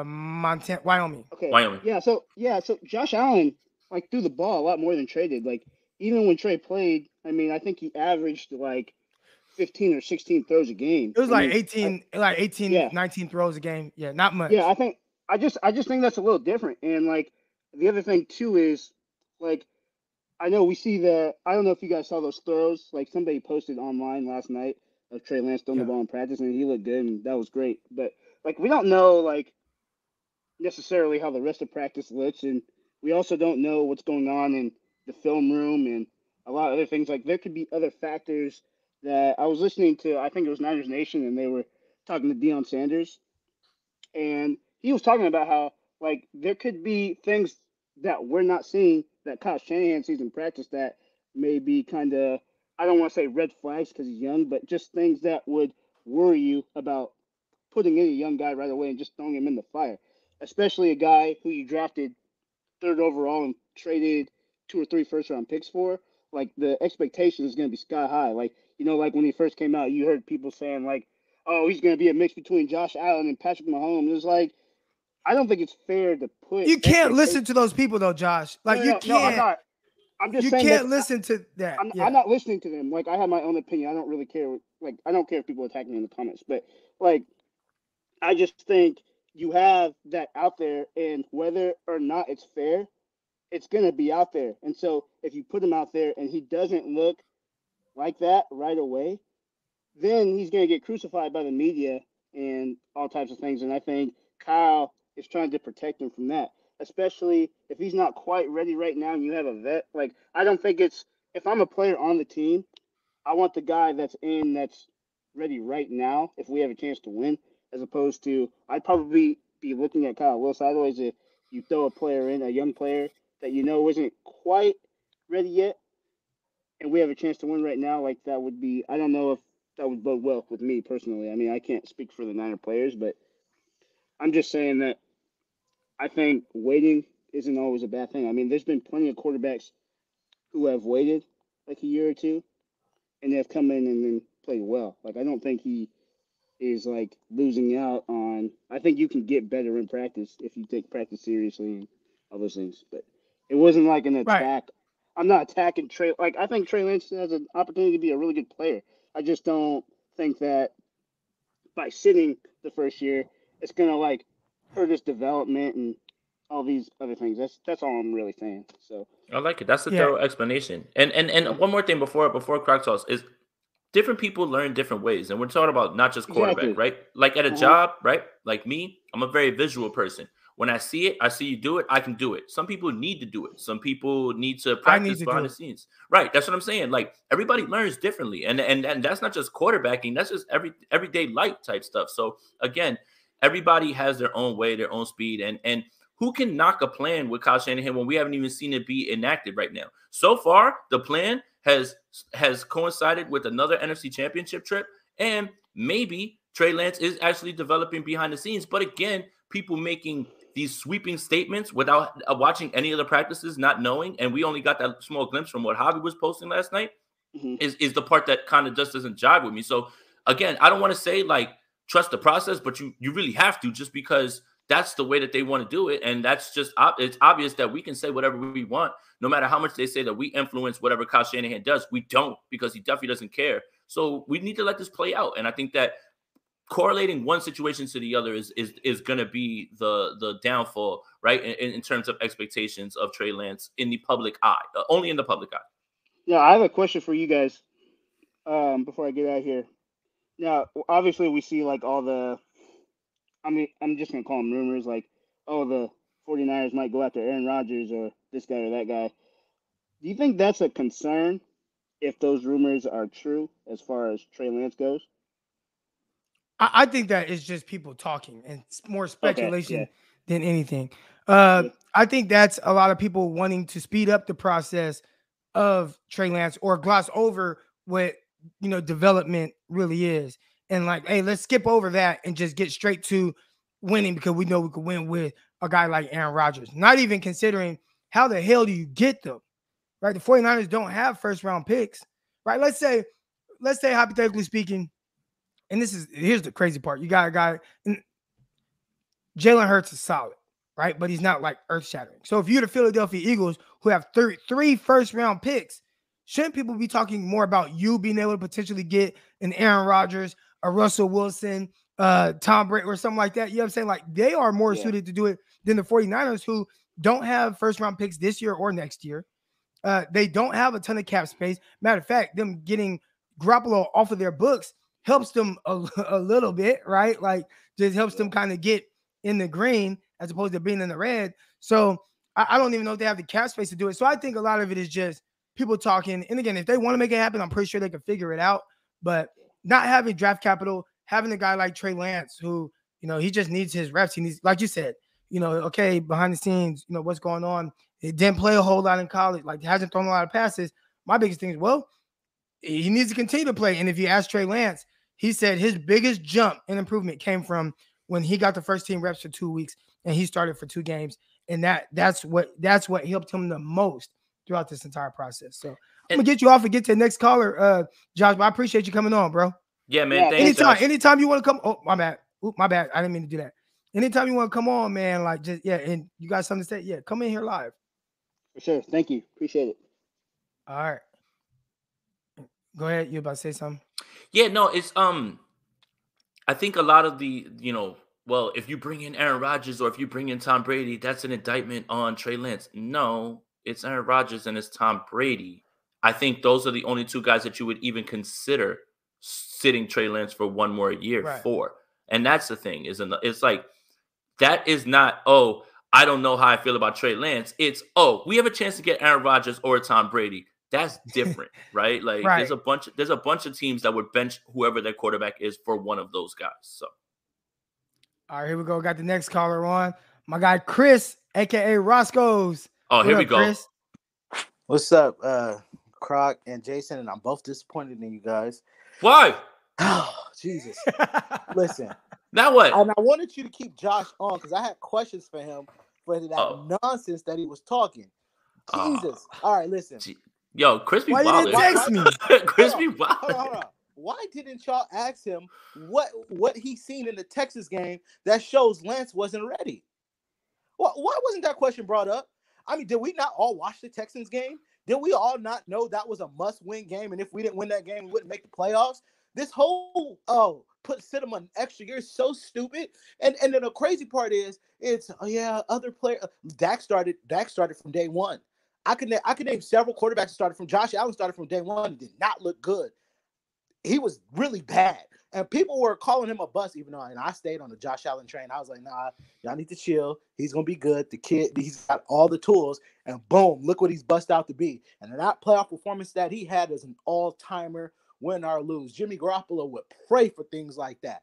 But for him to talk about sitting Trey and then said, "Oh yeah, uh, yeah, it, it you know, hearing these rumors, it, you know, makes it look bad about Trey." Did he not hear what Jay Glazer said that the 49ers are enamored ab- about Trey Lance? Did he not watch the game? That's my. Oh, did he not watch the game? We played to win the game. Hello, Croc. I, I just asked you a question. Why didn't you? Ask Yeah. that? I just want to know why wasn't I listen. Press. I, I be trying to. no, no, I be trying to listen to what they say you so are much. football savant. You are a football savant. You know football. You know more football than I than I can even think of. And you did not pressure him. Cry. They come into they come into they come up on the mic. They better have they better stand on what they say, but they better have a good explanations what they say. And I didn't think that dude had any good explanations on what he said, and he was not challenged. You too, Jason. I need you to answer this question. Hey, Chris, you you tripping early in the morning, man? Why you going so hard? Man, look, I'm a morning person, so I, you know I'm like always amped up until I start work. Then, yeah. When I feel bad for your job. You about to go in there. You about to go in there and bust some heads or something. No, like, no, bro. no, no. When I'm on my, because I be on the phones, I I be on the phones and I be like, uh, no, Yeah, no, um, but but what Carson, there, there but is what Car- something to what he's saying though. yeah, This there is something to what Chris is saying, and even in the, as the chat is going right now, I see a lot of people like somebody just called Chris a dummy and said that Trey Lance can't read defense or something like that. All right, so hold on, let me put that up. I ain't gonna lie. I ain't Uh, gonna lie, Chris. They they kind of cooking you right now. in the hey, they can cook comments. me all No, they they're not. There's, None there's, them- it's, it's like none 50 none of them can come up here and challenge me though. So they said, okay, so uh Rice TD, Rice TD, we want to give you the opportunity to come on live and challenge our guy Chris. All right. So so so Rice Rice TD, here's the link, but nobody else because I already got people waiting to, to come on. And um, you know, we only got about 15 more minutes here. So Rice TD, if you come on live, we'll we'll bring you on and gonna come. talk about because you you you you can't you can't just say this like call somebody a jackass and then say he wasn't ready, dummy. Like so you call him a jackass and a dummy. You gotta you gotta come on and speak your piece live. know what I'm If, if he So wasn't, we would we would have started Nate Sudfeld if he wasn't ready. If he couldn't read a defense.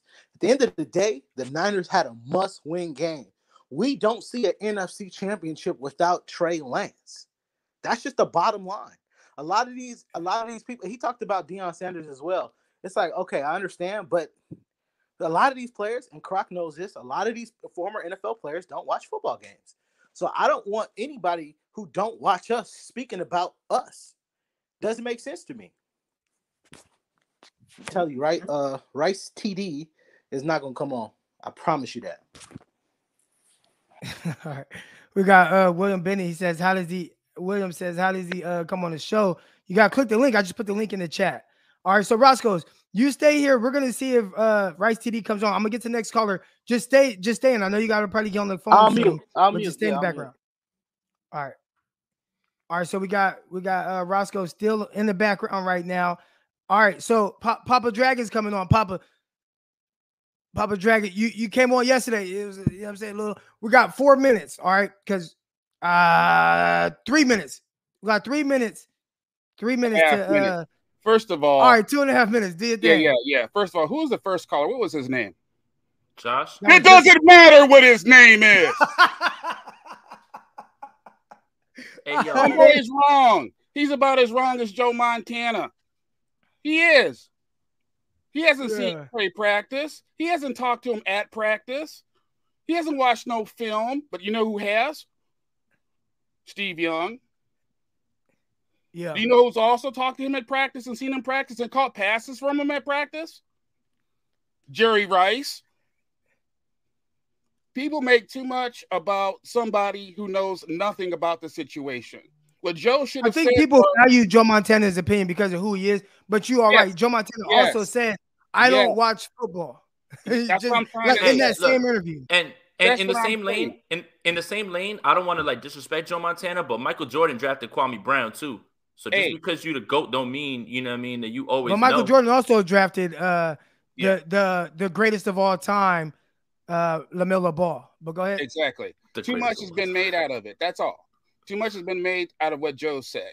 And that what Joe should have said was, Hey, I haven't seen him practice. I haven't talked to the kid. I haven't watched film. I heard some things. I hear that he's not ready. But what do I know? That's what he should have said. Or said nothing. Hey, I don't know enough. I don't know enough to comment. That's what he should have said. So people listen to Steve Young, who wanted Trey Lance to start from the very get. Listen to Jerry Rice, who's caught passes from him. Listen to those people. Listen to the people in the actual locker room who will talk about Trey. And what we do know is this when he came out of college, he was under the radar. We know that. We studied it, we looked at it, we were looking at Fields, we're looking at Mac Jones, and all of a sudden we start looking at all the quarterbacks. The quarterback that jumped off the tape was Trey Lance. He spent the most time under center, and he was the only quarterback, and I mean the only one that when he got to the line of scrimmage, he never looked to the sideline ever. Go look at his tape. He never looked at the sideline. He made all the adjustments, lines, line calls, even play calls right there at the line of scrimmage. That, my friend, is a smart, cerebral quarterback. So what you got going on here? Very simple. A guy has got athletic talent, a cannon arm, and he's got a brain, and he is developing the more he plays. The Niners are very, very fortunate that Jed York is the hero of this because Jed York said what? He said, I will pay Jimmy Garoppolo if you want to take this kid. Because if Jed York said, no, we, we got to move off this contract, the pick probably would have been Mac Jones. What do you guys say about that? That's fair. I mean, that's not something that's far fetched at all. I mean, that I think that's a that's a, a good way to look at it. You know, I mean, this uh this team would have been able to operate their offense in a similar fashion with Mac Jones. So I, I think that that's fair as well too. And again, you can't really argue with the plan when when the result was what it was this year, and now and now you're moving in the right direction. So I, I think that that's fair. Absolutely. Hey, look, big shout out to both you guys. You guys are tearing it up on YouTube, man. Bless you and bless your families. Big Appreciate you, Papa, man. Big Big Papa Dragon is out. Hey man, All right, yo, appreciate you. Croc, Croc, you got some fun ass people, man. That come on here, bro. Like this is. This oh is yeah, lit. no, I got the best. I, I yeah, got the you best. do. Um, we're still waiting for Rice TD. All right, and Rice TD because because listen, our, our guy Chris, Chris is waiting. He's waiting in the wi- wings behind the scenes. All right, he's waiting for uh Rice TD. I don't think we got Rice TD on, but we do have Andre Williams on. So Andre, welcome to the show. Andre, you, Are you you on there? mute, buddy? He ain't on mute. Mm. All right, Andre not ready yet. All right, here we go. We got another uh oh wait, here's another Andre Williams. Hold on. Oh, okay, here's here's the Andre Williams we need. Andre, you there? Put him back on. Oh no. He was on and then he clicked out. He has like two things in here. And uh I don't know. I don't know what happened. I, either way, here we go. We got another William. So we got Andre William and now we got William Bennett. All right, William, man, good morning. Hey, good morning, good morning, fellas. How y'all doing today? Good morning. Yeah, Oh, good. good. Hey, Croc, just want to give you a shout out. It was great seeing you on Grant show. Long time overdue. Oh man, appreciate it. Yeah, you know, had to hook up with my guy. Well, we're gonna be live too in the, in the hour. I'll be live. on Okay, flavor, flavor. Um, I just want to say, just to piggyback on what the guy said, I, I think a lot of people are not giving Lance the uh, the flowers that he do possess. Where, like I said, all that um, postseason um, games that we had were on the back of Trey Lance. I mean, without Trey winning that game after sitting since what was that week uh, five or whatever, and you've been put into a pressure situation where you have to win. The season is on the line, and a lot of people will fold under that pressure. But he played a great game for someone who's a rookie who had not had a lot of football because of COVID, and now just being thrust into the limelight. Yeah. I think we're gonna have a great, great year from Trey. Is not we're not. I don't think we're going to the Super Bowl. Don't get me wrong, but I I would not be surprised to see us back in the playoffs with Trey Lance, whether it's a wild card or whatever. With the talent around him and the way that I watching him on the sideline, he looks like he studies the game, and I think now he just needs reps. I also think Jimmy will end up in Washington. I live in Washington. I, I have a lot of commander fans talk about Jimmy and how they're ready, they're ready for a winning season. Jimmy's not the guy who's gonna probably win you a Super Bowl over there, but in that division, Jimmy will look like uh, Jo- uh, um, well, who's the Redskins um, Hall of Fame quarterback that they love to death? Joe Theismann. Theismann. He will be there, Joe Theismann. yeah. And and are they pushing back on the thoughts of having Jimmy Garoppolo because it seems like a lot of fan bases like don't want him. Well, see what it is. It's I think um you have those who look at what's going on with Jimmy over in the West, and I try to relate to them. A person you you got to look at the division. Jimmy in our division is a winning quarterback. You got to give him that. Imagine taking somebody who's mediocre in a tough, tough division and putting them in a, re, uh, a relative easy division as the East. He, I'm telling you, he's gonna shine. He will. I, I predict now, if he goes to the Commanders, you will see the Commanders win that division for at least three years running. Uh, Dak, I know people like, oh, well, what about Dak? He has already beaten Dak on several occasions with multiple talent around Dak. So I think he will be the new um, godsend to the uh, to the the Commanders Yeah. because they're looking so for winning seasons right now. People, the thing that uh, that we're spoiled with as 49ers fans, we have such a high bar because we're we're five-time Super Bowl champions. We have a legacy behind our names. We actually set the standard in the NFL. What would the NFL be without the 49ers organization all these years? Honestly, when we're not in the playoffs, the playoffs to me seem boring. Honestly, Right. if you And didn't have the and, and, and I think the big thing year, too, what, what You- you, wouldn't have had all that excitement. Super Bowl was kind of boring to me. right? And you talked about how, and I'm gonna get you off, William. I appreciate you coming on, bro.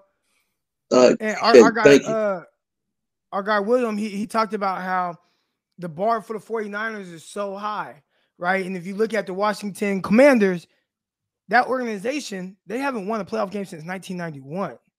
So for them, it's just can they have somebody that at, at the very least, and, and, and again, I might not be as high on Jimmy as our guy William, but I do think that there is a scenario where Jimmy, I think I'd say this. Jimmy goes to the Commanders, they are a playoff team. And I'm willing to bet money on that. You you'll see me go to Vegas and put money on that. If he goes to Commanders, they're a playoff team. How far would they go? I don't know. But they will make the playoffs. All right. So, and I think that's what he can kind of bring to an organization. Is he great? No. But they'll go to the playoffs. And I do think uh him being in a division where he doesn't got to see Arizona twice a year, doesn't have to see the Rams twice a year, doesn't have to see the Seahawks twice a year. I think that'll definitely help him uh in the sense of maybe how he's viewed uh, uh, around the league. All right, I think we finally got Andre Williams on.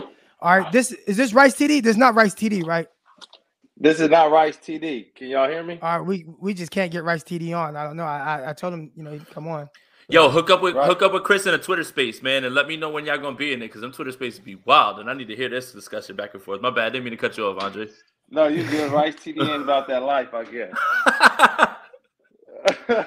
no, good morning, gentlemen. Uh, I know I'll make it brief. I'm getting my baby ready, but uh, I just want to say shout out to both of y'all, man. I discovered uh, you both midway through the season, um, and uh, been listening to both of y'all ever since. Appreciate that. So, Oh, yeah, yeah. man, you got the dope. So, uh, just alluding to my my comment in the chat, Croc, I like how you say Jimmy is not a bad quarterback because he's not. But my take is he's a limited quarterback, right? So, when I look 100%. that, he's limited, right? So, especially, I'm just going to take one play, right? And that's the last play of the Rams game in the uh, NFC Championship game. They had five or six people floating to the middle of the field on a money down because they knew for certain Jimmy was not going to throw the ball anywhere else. He was not looking to press the ball over the top, nor was he looking to press the ball outside of the numbers. Now, I think that that's what hurts our team and has in the past with Jimmy. Like he can win when everything is damn near perfect. That's how I see it. Now you might look at it differently, but and that's where I think Trey Lance, we will see him be able to unlock certain things in Kyle's offense. Throws outside the numbers, throws down the field. It's gonna force the defense to now be spread a little bit thinner because they have to respect the fact that, oh damn, this dude might do a 10 yard stop you know, uh, uh, 10 yard out, you know, 15 yard uh, comeback, uh, uh, uh, post route over my head. Like now you're going to thin that defense out a little more. And I think that that's, that's going to help us tremendously. So uh, I just like to uh, hear your take on that. Go ahead, Jay. Yeah, yeah, Croc, you go. Uh, I'm just answering something real quick. All right, so yeah, I, I I mean I think I think it's obvious from a talent perspective, uh, the different ways that Trey Lance can attack a defense. You know, and I think what Jimmy does well is risky. I don't know if you heard uh, Chris Sims talk about it, right? Well, Chris Chris Sims was like, uh, Jimmy Garoppolo, man, he was like, "Eh, it's scary, it's scary, like how he wins. Yeah. He wins over the middle. Exactly. I mean, over the middle, over the middle, right now, timing, run after catch, right? And I think Right, that's right. a more difficult way to have to consistently be good. I think at times when you see the 49ers offense get a little stagnant, I think that's why, because he is a little limited with how he has to win. Mm-hmm. Now, Kyle Shanahan knows though, like at the end of the day, he knows, like, all right, I know if I can get Jimmy these looks in these type of plays, he can succeed in a way that can result in a win for the 49ers. I think when it comes to Trey Lance, you unlock a lot of like the field, right? Like you get to Yes. you get to you get to use every blade of grass. Of grass. Now it's just getting Right. him to be able to execute and then perform at a more consistent level. Like where with Jimmy Garoppolo, at least you know. And I mean, it's it's easy to know what you're getting with a guy when he's been on your team, on your roster, and your quarterback for four and a half years. All right, as opposed to somebody that Right. showed up and you're trying to get him going, but he's not your starter, and you know all those things. But I think eventually uh, it will get to the point where Trey Lance is much more comfortable in the offense. He's much more just throwing the ball in general. He's much more comfortable with what he's seeing from defenses, and then you just see a higher level of play. How long will that take? I think that's the biggest question. But I do get what you're saying in the sense of, you know, just being able to expand on what it is that the 49ers do. Right, and I think a a- lot of people. absolutely. I think a lot of people's frustrations with Jimmy Garoppolo is high risk, low reward. Meaning he's a guy who doesn't really push the ball down the field, but he has a lot of turnover worthy throws or scary throws, right? Like in the middle of the field, intermediate, right? It's not like if a guy's taking shots down the field and he get intercepted, you know, Bruce Arians, no risk and no biscuit. That's that, style of offense, right? That that's something that you just you you live with that, right? But when you're not pushing the ball down the field, when you are at times putting the ball in harm's way in the middle of the field, intermediately, and, and kind of locked on on people, it, it's it's a little bit more frustrating because at least you know Jameis Winston went 30 and 30, right? But he also threw for five Right. bands, right? But that's him pushing the ball down the field and taking shots. I think you could live with mistakes if a guy is taking shots down the field as opposed to it being You can't know, live what- with 30 interceptions though. no, you can't live with 30. No, That's a lot. everybody's Not there. It is. It is. But he took but he took a lot of those chances down the field. He wasn't throwing like in the middle of the field right un- to underneath linebackers all the time. He did do that too. I mean, he did do that too.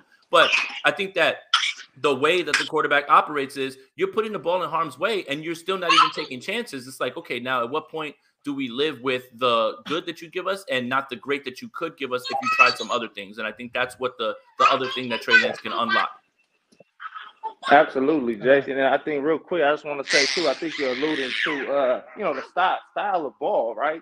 Like some people are okay with just watching that, you know, boring football, if you want to say, at the quarterback position from Jimmy that you get to see. Whereas with Trey, it might be a little bit more exciting. So uh, I appreciate it, guys. All right, thanks for coming on. All right, man. Yeah, you have Here we go. I got my guy J Law coming on. J Law, what's good, fam? Hey, good morning, my guys. Uh, What's up, man? Jason, Rocky, uh, great, great episode so far, guys. You had me laughing. You had me going. you know, there's a whole lot of uh, good calls today. Um, I That's- just want that's to. Croc, Croc's out of pocket, man. We gotta stop this man. I'm gonna report some of these tweets, man. hey, hey, Jason, you be out of pocket sometimes too, bro. no, no, man, don't don't do that. I do, I do. He ain't lying. Uh, no, but on the real, I've been listening to you guys all the time. Uh, Croc, I know you're kind of getting used to seeing me around, but uh, on the real, I just want to touch base on what Chris and Papa Dragon were saying because I agree with them both. Um, and and where's that Rice TD guy who's talking all the shit and didn't want to show up to back it up? Uh, come on, dude. He ain't wanna Um. Uh, you you can't be talking all that shit and then not come in here to back it up when someone calls you on it. But uh, but I I just kind of want to build on the whole Trey Lance thing going back to the Texans game because I think you and I kind of talked about it uh, last week, Crocky, where we did see that upward climb, uh, that upward trajectory with Trey Lance, and that was a must-win game for the Niners. They don't win that game, they don't go to the playoffs this year. Uh, so I think the people saying that he's not ready, like Chris was saying, they're buying too much into what Joe Montana is saying. Joe Montana is not actually part of this group. Is is he a football legend? Yes, but he hasn't played football in how many years now? Like he throws the ball around, sure, but when's the last time he was actually in the Niners locker room doing something with the Niners? Like I remember seeing him doing stuff with the Chiefs more often than I see him doing stuff with the Niners. So why we listen to a Chiefs fan tell us how our quarterback is? Like, you know, I, I don't want to. I hold on. I don't want to. I don't want to go that that route with it. All right. And Brandon, I got Brandon on here. He said he wanted to come on. So, uh, come on to the show live, but only Brandon though, cause we gotta get out of here soon. But I don't want to. I don't want to attack. Uh, I don't even want to say attack. That's a strong word. I don't want to get at Joe Montana for just, uh, uh, you know, his opinion on It is something his opinion. that that might be a little how can I put this? I think He's it's not, biased. he's not very informed. He's not very informed. I'll say that. it's an uninformed it's an uninformed uh, opinion and people take opinions so seriously nowadays like everybody's got an opinion and if somebody doesn't agree with their opinion then then they're just wrong like that other person's opinion can't have any value or validity to it it's just Well, look, and here's the thing: Joe Montana's opinion should be valued a little bit more than mine, anybody else's, right? He's played at the pinnacle of the sport. I get that. At the end of the day, it's still an opinion. That's the Wait, thing. wait, wait, that- wait, wait, that- wait, wait, wait, wait, wait. Why do you think it should be valued any more or less than yours? th- Than mine? In in the sense of just like uh, NFL quarterback, because although you may not know the intricacies that go into maybe a quarterback uh, being, I don't know, like why he might miss a throw or something like that, you may not know all that. You do know what you're looking like. You've watched football for how many years? Me? Uh, I'm. Lot- I'm lot I of don't want to say my age, but yeah, a lot of years. Yeah, yeah. yeah. Right. You know what I'm saying? so you've watched a lot of football. You've seen a lot of different quarterbacks. You've seen the good, you've seen the bad, you've seen guys that started off good and ended up being bad, you've seen guys that started off bad and ended up being good. You love football, you're dialed in and you look at all that. So I'm not saying that you know more than Joe Montana. I don't. But I am saying, from a fan's perspective, on how the progress of quarterbacks and what it looks like, I think you're you're kind of selling yourself a little short.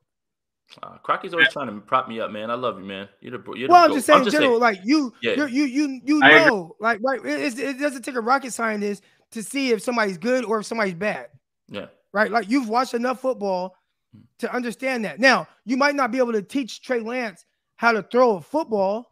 You might not be able to say, hey, when you, you know, well, when you see this safety come down, if he starts off here, then he drops back, well, you got to go from here to here. You might not be able to know, but you know if somebody is good or bad, I feel better now. right? Yeah. I'm Oh, I'm gonna get at you, Joe Montana. I'm gonna get at you. No, I'm just kidding. And you know, on the real though, uh, uh, Crocky's 100% uh, right there, Jason. I I listen to you, uh, uh, and and I take what you guys have to say, you know, very seriously because, like like Chris was saying, and Papa Dragon, uh, Crocky, you got a lot of insight into the game. Uh, so hearing your take on things from an actual ex-player's point of view and perspective gives me a lot of insight that as a couch fan, as somebody who's never played at an NFL level out, you know, I wouldn't understand some of those intricacies. I wouldn't understand that like this this blown coverage by the cornerback wasn't actually because of the cornerback. It was because the middle linebacker shifted to out to the to the slant when he was supposed to pick up this guy instead. Like I wouldn't have known those types of things without listening to yourself and, and other people like like Jason. Like so I think you were showing selling yourself a little short there, Jason, because you guys have a lot of great takes and having takes from differing opinions is important because it gives you more information. We can't make an educated decision without information. Like otherwise you're just blowing smoke. Like that. And I think that I think Joe Montana, his his information is coming from the locker room in the sense of what he what he's saying, but I don't think he's looking at it from the scope of where the kid is and how does he improve. Right? It's just oh, not ready to lead the 49ers to a championship. and that's it. exactly. With no other solution as of uh, except for stick with Jimmy Garoppolo or find somebody else. There is no like, okay, well he's not ready right now. Ready for what? Right? Okay, ready. Not ready when is he ready to start a game? And I would say yes, he is ready to start a game. All right, how does he improve from there? Oh well, he's only started two games in the last couple years. He only has 19 starts since high school. Maybe he just needs to play more, and then he can eventually be the guy that you know. But it's not like just like oh he just you just plug and play, even though it was in the Texans game. And the, and like our other guy said, if it weren't for that Texans win by Trey Lance, who is not ready, 49ers would have never made the playoffs. So I appreciate you coming on, J Law. I'm gonna get to the last caller, bro. Appreciate you, bro. appreciate you guys. You have a good one, all right? I'll be catching You too, you man. later on the phone show there, uh, Crocky. All right, I'll be on in about 50 minutes. All right, here we go. I got my guy Brandon Peeper. So we're gonna lead, we're gonna end with him. And I know you had it, you had kind of an interesting take. So uh the floor is yours. Yeah. Uh, first of all, I, I we're all 49er fans, which is the best fans that there is, right? I think we all can agree that. Um, I love your guys' content. Um, but I think this situation's a little bit more complex than than people think. Um, first of all, Jimmy, he's he's so divisive in a way of you know his decision making at times. He has a really great winning record, win percentage, I should say. Uh, but he does do some bonehead things that drive us all crazy. But luckily, most of the time, it doesn't cost the 49ers uh, in winning or losing the game. But he's such a good leader in the locker room, and I think he's he's really well liked by the fans at Levi's. Every time I go to a game there, people love him. On the road, people love him, and we know where the 49ers were at when he came on the scene in 2017. Now Trey Lance is is here. He's kind of sitting behind him, and th- this goes more into this is more of a financial thing than I think than it is of now we need to let Trey go in or let him wait one more season. If we if the 49ers have Garoppolo on the payroll this year, they are strapped with cash in the worst way. I think we're already over the salary cap as it is right now. I think it's like seven million dollars. Um, just had to pay Dee Ford. I think it was four point five million dollars for um, guaranteed yesterday. Yep. But when you're when you are able to make that trade, that frees up so much more money to be able to re-sign some of our free agents to allow Trey Lance the success that he can have. You know, you look at Justin Fields, you look at uh, Zach Wilson, Trevor Lawrence. They're not in good situations. That's why those teams were drafted so high. Um, so this is Trey's time. I've always been a Jimmy guy. I, I love that guy. I love how his release is one of the most quickest that I've ever seen. Um, he's accurate underneath, but Trey is going to blow the top off of defenses. Um, the things that he can do athletically and the yards that he just um, racks up by being able to extend plays are things that we've been craving as fans since 2017 when Jimmy came here. He did that in those first five games, but since the ACL, I don't think we've really seen that as much. And that kind of drives us all crazy uh, to a point where, like, hey, well, we wanted to see more and we just hit that wall, and all of us want to see more and know the potential what the offense can be with Trey. Um, so I just think it's complex financially. I think it's complex with the leadership that Jimmy brings. And then it, it's just his time. And it's always tough to rip the band aid off sometimes and make a big change. I remember Brian Billick saying at one point, there's nothing more drastic for a football team than a change of the quarterback position. And I think we're all feeling that as fans too. Yeah. You know, that's I think Brian just- Billick went through that. What, what Wait. wasn't he the co- co- coach when 2000. it was like Banks and Dilfer and yeah, uh what was the other one? Uh Bo, Bo, Bo, uh Kyle Boller, the quarterback that had Boller. the strong arm. Kyle Who was Boller. Kyle Boller. Kyle Boller. Boller. Yeah, there we go. Yep. Yeah, You know, um, the, I think a lot of people discount the human element of this too, as well, right? Like for all those reasons Yeah. that you stated. You know, um, a lot of these guys in this locker room, the only sort of success that they've ever seen is with Jimmy Garoppolo, and I'm, I'm not just talking about the guys that just joined in 2018, Right. 2019. I'm talking about the guys that have been here for multiple regimes. Like Jimmy Ward was with Harbaugh, and all through all of those other things, and his only t- taste of success was with Jimmy Garoppolo. So it's hard to. I think a lot of people, when you talk about, you think that it's just X's and O's. There's a human element to this, and I think that's Yeah. the part that people lose. And and look, Jimmy Garoppolo strikes me as the type of guy that I'd like to have a beer with. That seems like the guy you'd like to hang around with, and and can you know he he just he looks the part, all of those things. So I think a lot of that is discounted as well too. So I think you bring up a very good point about how the locker room would take it and how things are are viewed in that locker room and why these guys are so hard behind him. Like Deebo Samuel went on a press tour for the Super Bowl, literally sang this man's praises. And you know, for a lot of people to say, "Well, don't you think Deebo wants Trey to play?" I don't necessarily know if that's true. Um, I mean, just my opinion. I don't necessarily know if that's true because of what he was able to accomplish with Jimmy Garoppolo and how that offense operates in that way. And you know, they they always talk about that's my guy, that's my guy. So there's a human element to it that is not always taken into account when we start to evaluate this quarterback situation because we think it's all just hey the best guy should play the talent and, and all that stuff or just play the kid it's not as it's not always as easy as that Yeah, no, I, I completely agree with you. I think you know they've they've seen him win. They've seen him go through the struggles with the ACL, with the high ankle sprain, even in 2020. I think that was the point where a lot of fans were like, okay, this is number two, where he's missing a big bulk of games. I think we could all agree that an ACL that that can happen at any time, right? And then it was that second one that was really wait, we were supposed to run it back this year. We were supposed to run it back in 2020. Now everybody's injured, and that was like kind of the breaking point but yeah, the, the human element of it, it would be a lot easier of this decision for everybody if he was a crappy dude.